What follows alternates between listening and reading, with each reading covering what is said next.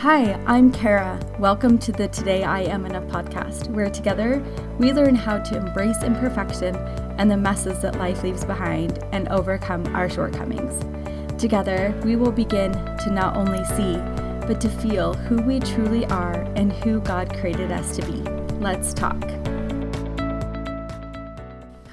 Welcome to another episode. I am so grateful you are here. And today I want to start our episode by making sure you are aware of an incredible source. If you have not taken time to read the covenant in the Come Follow Me manual, and then right after that page, there is What Does the Abrahamic Covenant Mean to Me? Go and read it. It is so incredibly helpful and explains so much about the Abrahamic covenant, and I love taking time to read that. So make sure that you do that. It is on page 27 and 28 of the Come Follow Me Old Testament manual. It is so good. So, we are talking about Sarah today, and we will talk some about Hagar. Uh, Sarah is one of the women in the scriptures that we know the most about, which is opposite of Noah's wife. So we learn about her character, we learn about her love of God, and her desire to have a family. So we start off in Abraham 2 by reading the story of Abraham, Abraham telling the Egyptians that his wife is his sister. So why does he do this? well, the Lord told him to, and she agreed to it because they she was so beautiful that they knew that the people would kill Abraham in order to keep her and take her. And so they they just decided to not tell the truth about that and they were commanded to. So I want to read a little bit out of Walking with the Women of the Old Testament by Hannah Farrell and I have referred to this book in the past and it it's incredible and there's so much about Sarah and so much about Hagar. And I've learned a ton, but I feel like I'm only going to be able to put a tiny bit into this podcast episode. So I'd recommend buying it, reading it, getting it to the library, something like that. It is such a beautifully written book.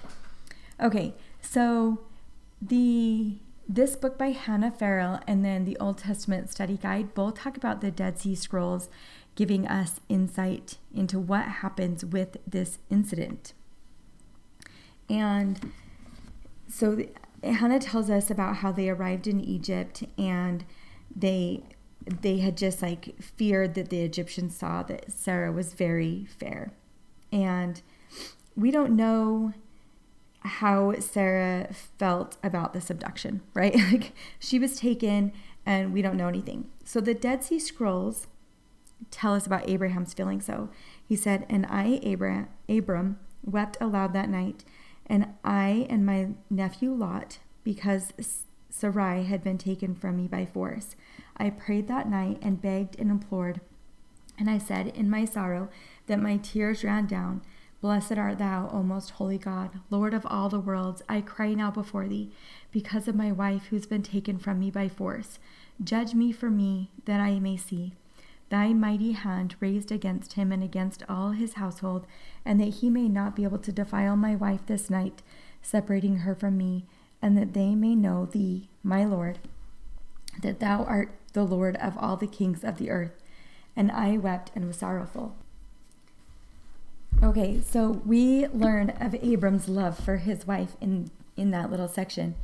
So it gives us his deep love, but also helps us appreciate the miracle that happens in Genesis 12, which tells us that the Lord plagued Pharaoh in his house with great plagues because Sarai, Sarai Abraham, Abram's wife.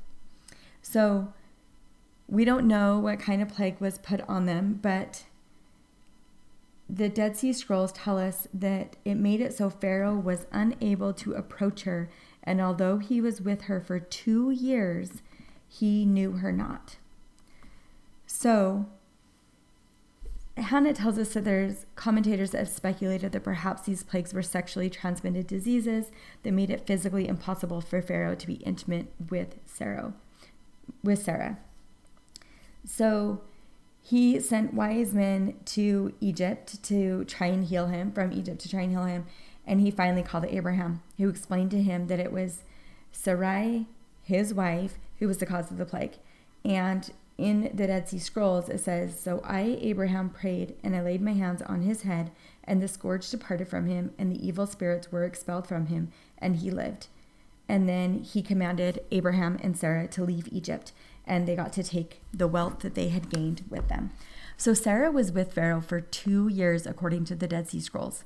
That is a really long time. And we don't have any input from her on this, but I imagine that it was probably traumatic to some degree. So they left um, Egypt, Sarah and Abraham and Lot all traveled to the land of Mer- I'm not good at names, you guys. Memre, where um, they had been before they left for Egypt, and then they discovered they had too many animals to live in the same spot. So Lot chose to take the more prosperous northern land, and he faced his tent towards Sodom. And then Abraham took the land that didn't look so great. And that's where they lived out a lot of their remaining years. Okay, so Abraham is given what is called the Abrahamic covenant, which we refer to often.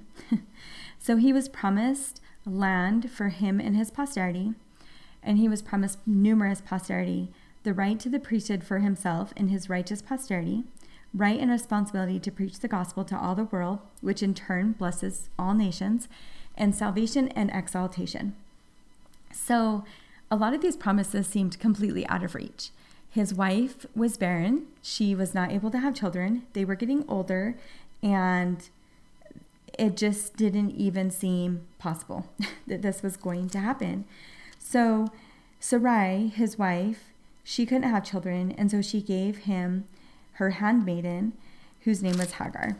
And Hagar becomes pregnant, and she actually is, sees an angel that comes to her and tells her that mm, the name of her son should be Ishmael. And so that is what she does. So in Genesis 16 16, we read that Abraham was fourscore and six years old when Hagar bare Ishmael. So he was 86 years old when Ishmael was born. So he was still really old.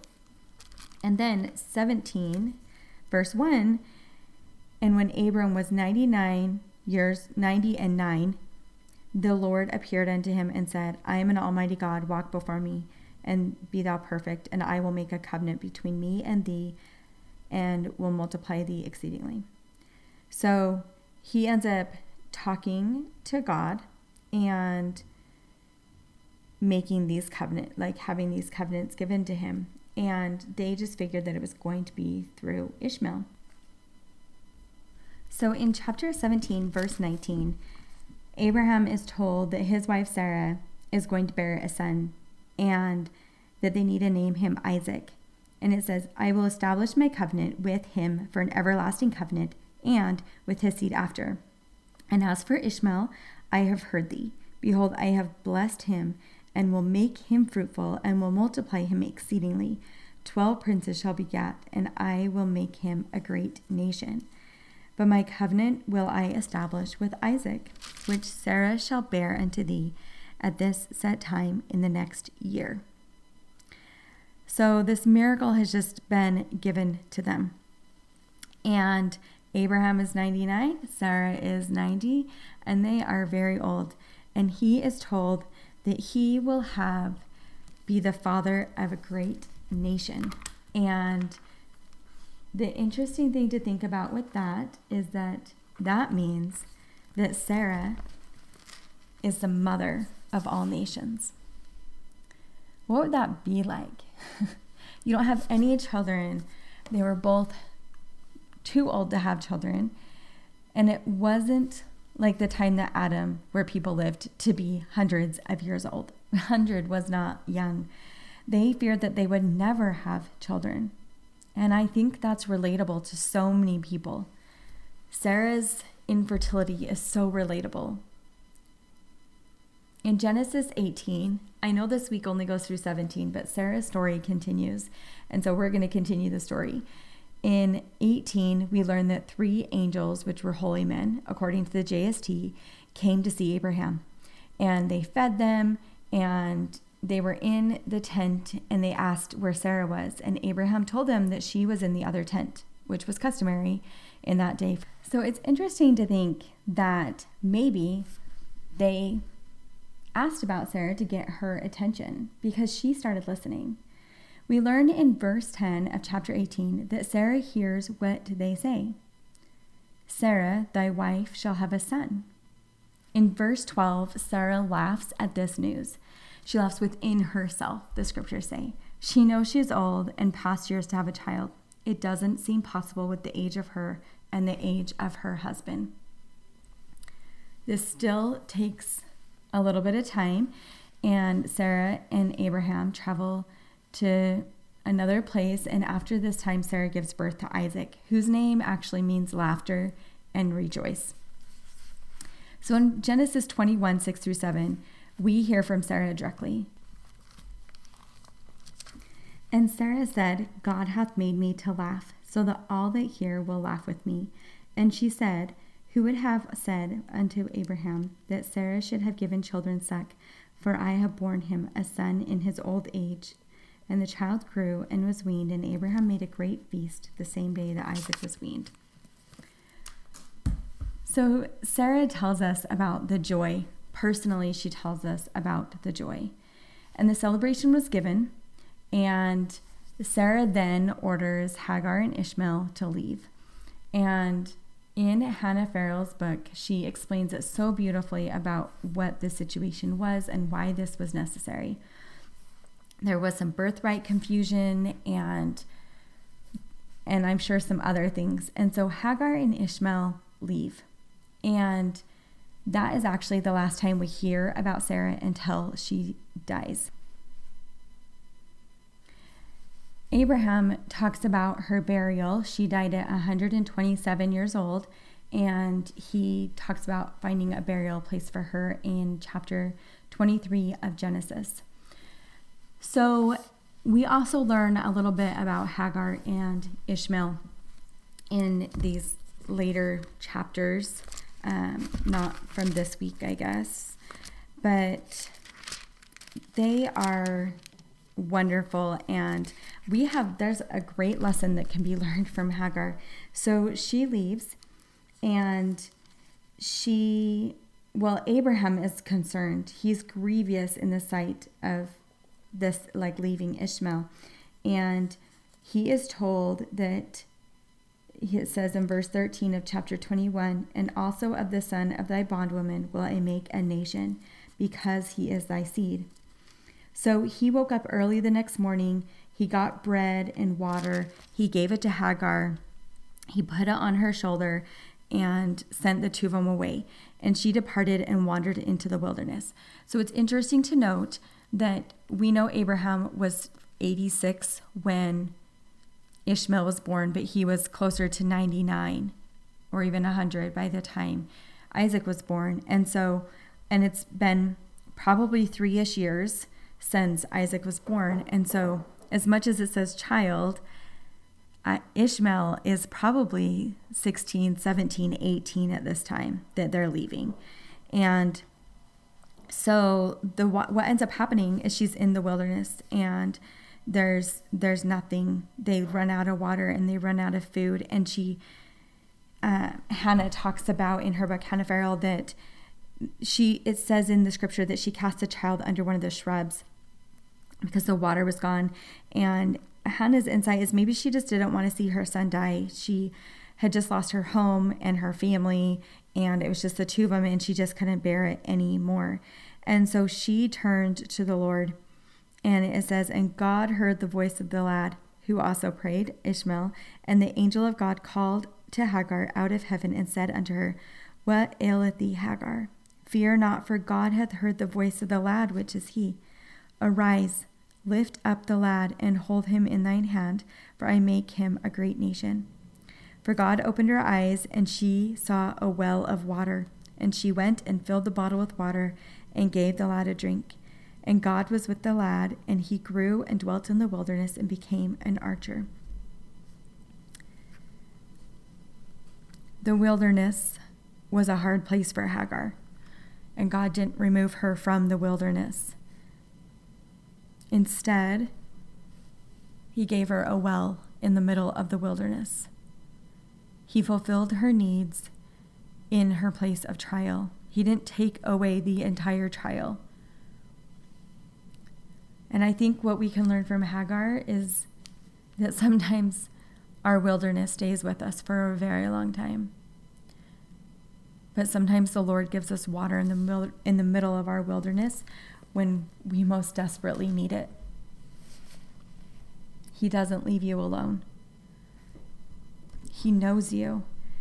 And we learn that from Hagar. And she she was worried about what was going to happen and and Ishmael's prayer was answered and God had mercy on her. She saw angels. Hagar saw angels. Not a lot of people have that happen in the scriptures. Sometimes I think it feels like it does, but it's still rare. And she had a beautiful experience where she knew that God loved her and her son. So let's go also to the lessons that we learn about love from Sarah. Sometimes answers to prayer may not come for a very, very, very, very long time. Sometimes they may not even come in this life. God's timing is perfect, even if it doesn't feel like it. I'm sure Sarah thought God's timing was terrible she was old. She died when her son was not very old. He was probably in his like 30s, early 30s when he died. And I'm sure his timing felt so awkward, but it was his timing, which means it was perfect. And I'm sure she just embraced it and, and took in every moment. Sometimes we can see God in the peace and acceptance of how life is. I think Sarah and Abraham were able to find joy in their life even without children. They served and strengthened others in their lives, and they were committed to living a life with God in it. And when we can accept life how it is, even if it doesn't look anything like we anticipated, we can find peace and acceptance through the atonement of Jesus Christ in those things that we wish we had, but we don't. So sometimes we do things that are hard and we they hurt our heart because we're trying to do the best we can.